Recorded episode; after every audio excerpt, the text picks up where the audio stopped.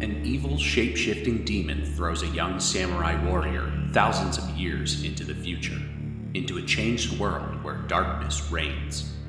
Wielding a magic sword, the samurai is the only one capable of defeating this monster, and must find a way back to his own time to undo this bleak future. And somewhere, two uninformed nobodies are ready to talk about it all. a new podcast coming soon. Gotta recap a Samurai Jack rewatch podcast.